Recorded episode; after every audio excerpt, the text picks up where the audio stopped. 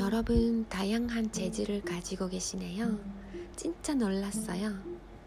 저는 특별히 할 수 있는 것이 없다고 생각했는데 곰곰이 생각해 봤더니 소개하고 싶은 것이 하나 있었어요.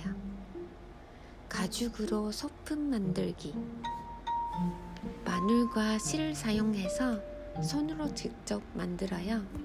근데 사실 천으로 만드는 것과 비슷해요.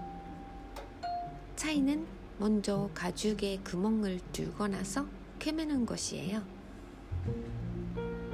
친구한테 뭔가 마음 담긴 선물을 하고 싶다 그렇게 생각해서 고민을 하다가 가지고 있었던 가죽 키 케이스를 본보기로 삼아서 그냥 독학으로 만들어 봤던 것이 계기였어요.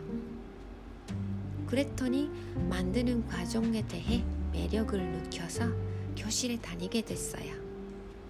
결국 1년 다니다가 다른 취미가 생겨서 그만뒀지만 좋은 추억입니다. 작품은 펜 케이스, 안경 케이스, 가방, 남편의 몸에 맞춘 벨트 등 세워봤더니 10개가 넘었어요.